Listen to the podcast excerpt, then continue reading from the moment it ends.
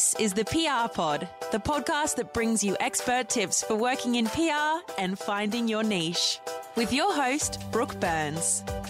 Welcome to the show, Allira Carroll. Hi, thanks for having me. Allira joins me from her lifestyle PR agency, Tonic PR. Today, we're chatting about influencers and discussing what elements you need to consider to determine if influencer engagement should be part of your PR strategy. I do have another podcast episode dedicated to how to choose an influencer, but for today, we're just going to give you some guidance on how to evaluate whether influencer engagement could be an appropriate element of your campaign. So, influencers are a relatively new component to the world in general, let alone PR strategies. I mean, they really weren't around 10 years ago. Mm. And if they were, it certainly wasn't in the context that they are now. Mm. How would you define an influencer and how can they be used by PRs?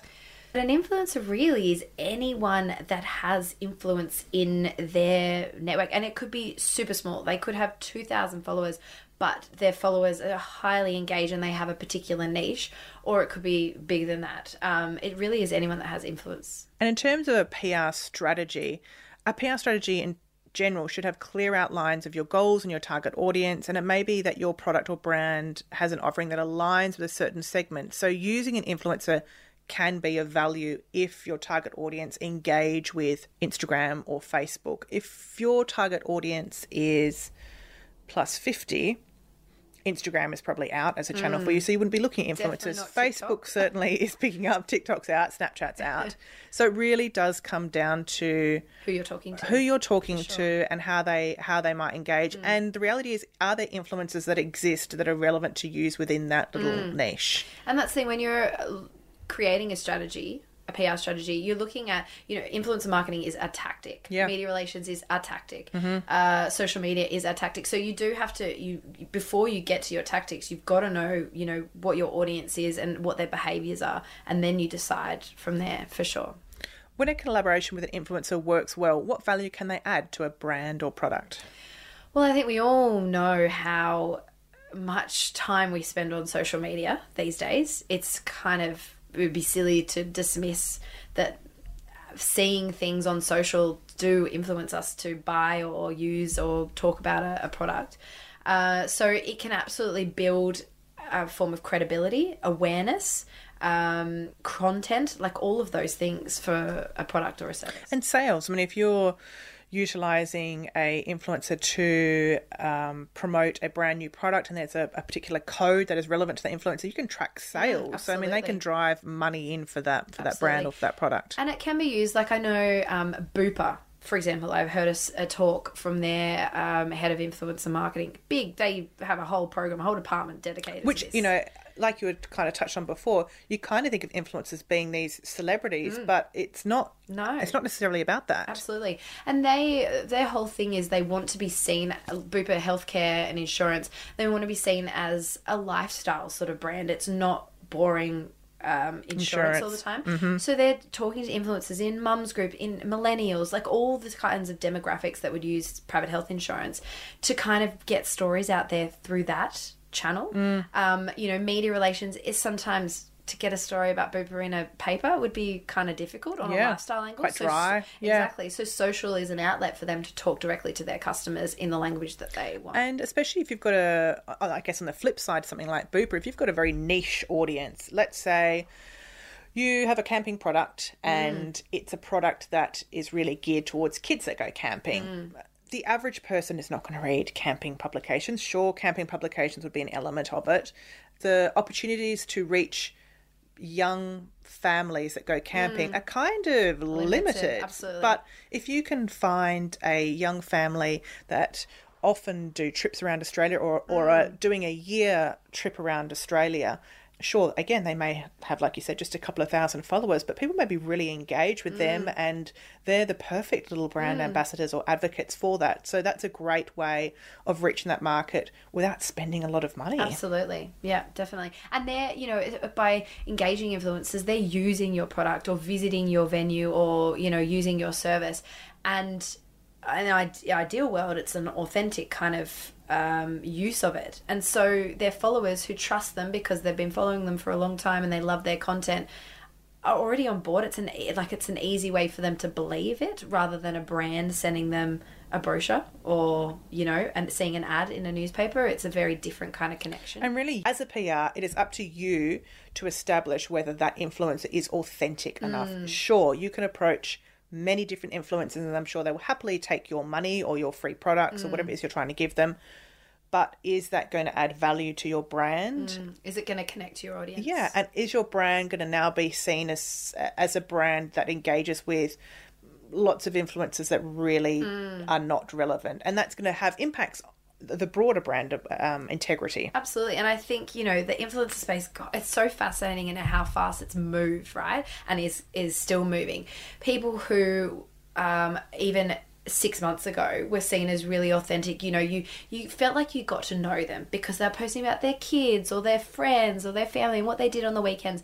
And all of a sudden you start seeing every post. I use this moisturizer because Yeah. of blah blah. I use this car wash um, detergent. I use this vacuum cleaner, and you're like, what? It's just it's so jarring, and it doesn't connect. So I think you really have to be very careful about who you're using, and also if they've done a post about a competitor product, you know, a Absolutely. week before.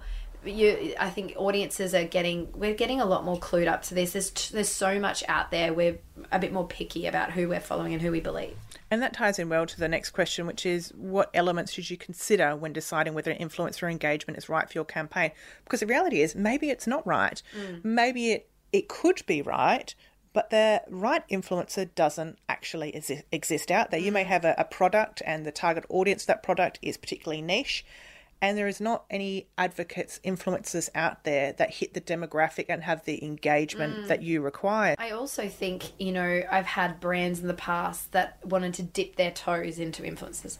Can we do one post with one influencer? I mean, Yeah. there's really no point. No. The, the, you know, I, th- I can't remember the figure now, but however many posts they're on Instagram a day, it's Yep. in the billions, right? yeah.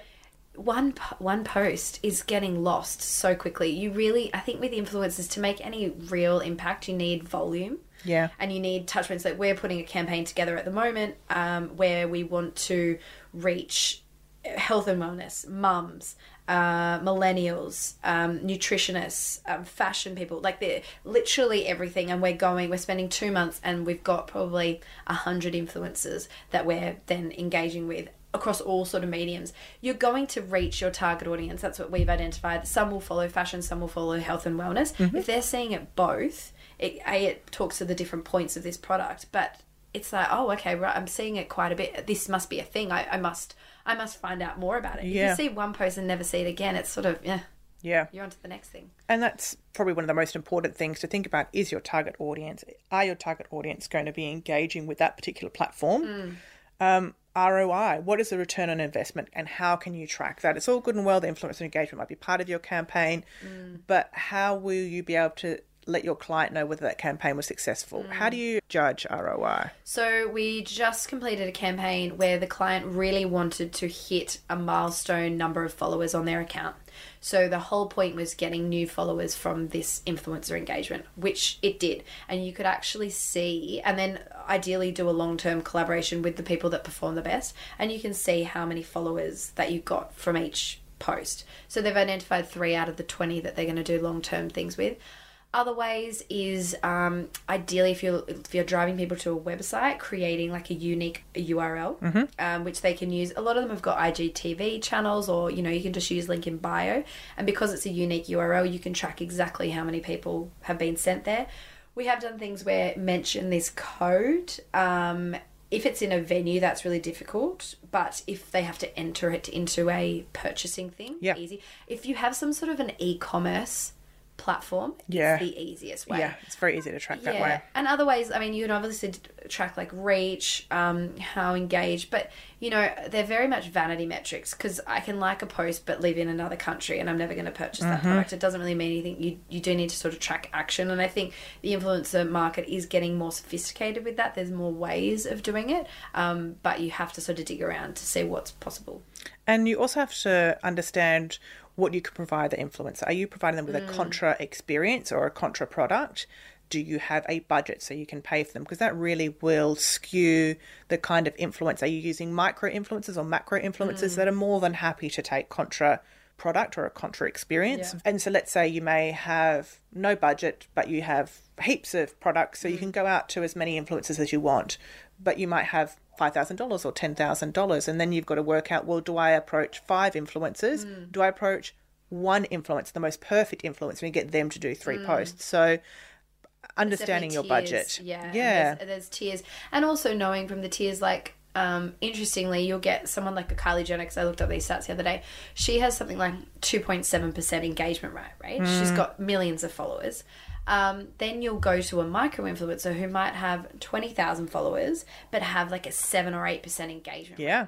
So you do have to think, you know, what are you trying to do? Especially if you're looking at an international or a big national Mm-hmm. influencer, and your product is very hyper local.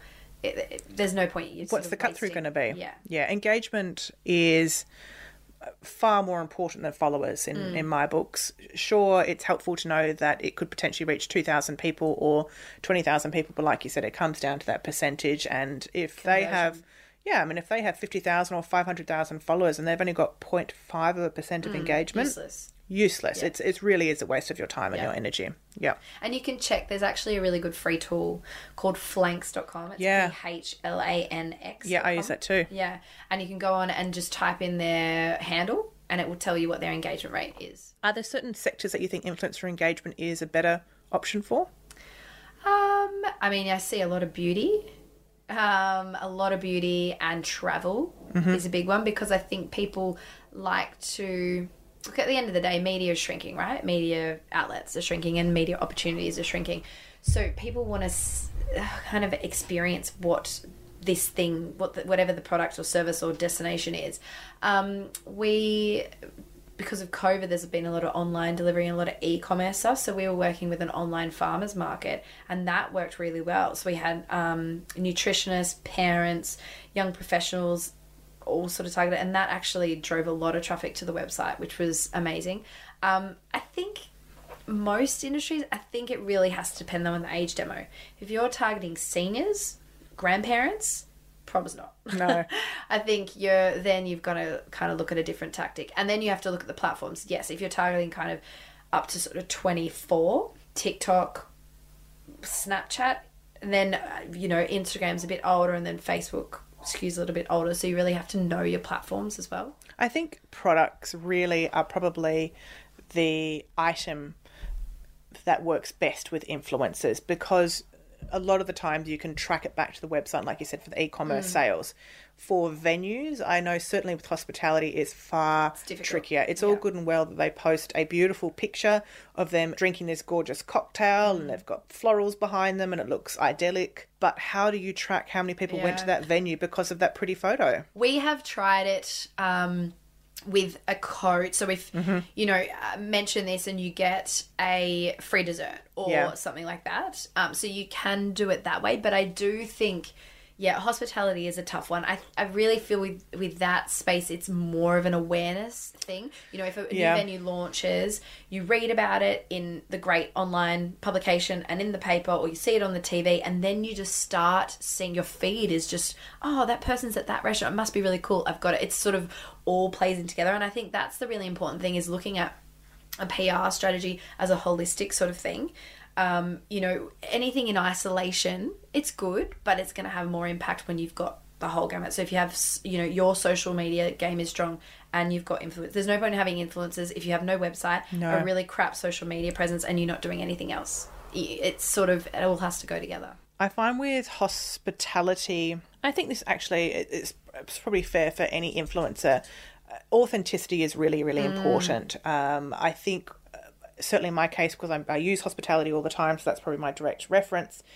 I can look at many food or drink influencer accounts, and I can see that every post is obviously a collaboration or a contra experience, and it makes me feel that they're not a genuine advocate for mm. food and drink. Are they going out and they having an experience that isn't free? If mm. so, then sure, I get that they really are into their food and their drink, and they probably pick and choose Yeah. which collaborations they do versus their whole account mm. is geared towards these free or contra experiences. Totally. And you can kind of see if the person's never done anything with that venue or that product or whatever before. It's like a one off flash in Yeah. the pan.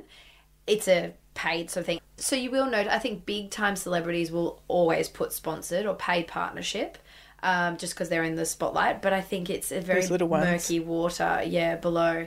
Um, authenticity is a really big one, and I think you know you're seeing more and more people they can make a lot of money out of this, right? So it becomes that's their business, but you're sort of losing. And I think brands kind of want to be there because they think that they're power, and they are powerful. They do have a lot of influence, but you're kind of getting lost. And the more they go down that route of every post is a paid partnership, it dilutes the power I think that they have. And I, I definitely feel like micro influencers, people who are experts in their field, or you know, they might be a mummy blogger slash influencer on mm-hmm. Instagram. And so a lot of this stuff is just honesty and rawness about like their kids and life as a mum. And then they'll post about a grocery delivery thing. And they genuinely only do it because they actually love Yeah. the. Sure, they got it for free, but they're kind of like, well, I'm not going to post about it if I don't like it. That's a sort of winner, I think. And look, I think there is a time and a place for those Instagram influencers who only post about collaboration experiences. And an example of that is perhaps an Instagram, an Instagram account that is geared towards the best hamburgers in Sydney. Mm. They're not necessarily going to come back around and go to places for multiple times. And the reason why people follow them is to find out where all the best, mm. in this person's opinion, hamburgers are Yeah. in Sydney. So it doesn't really matter so much that you see.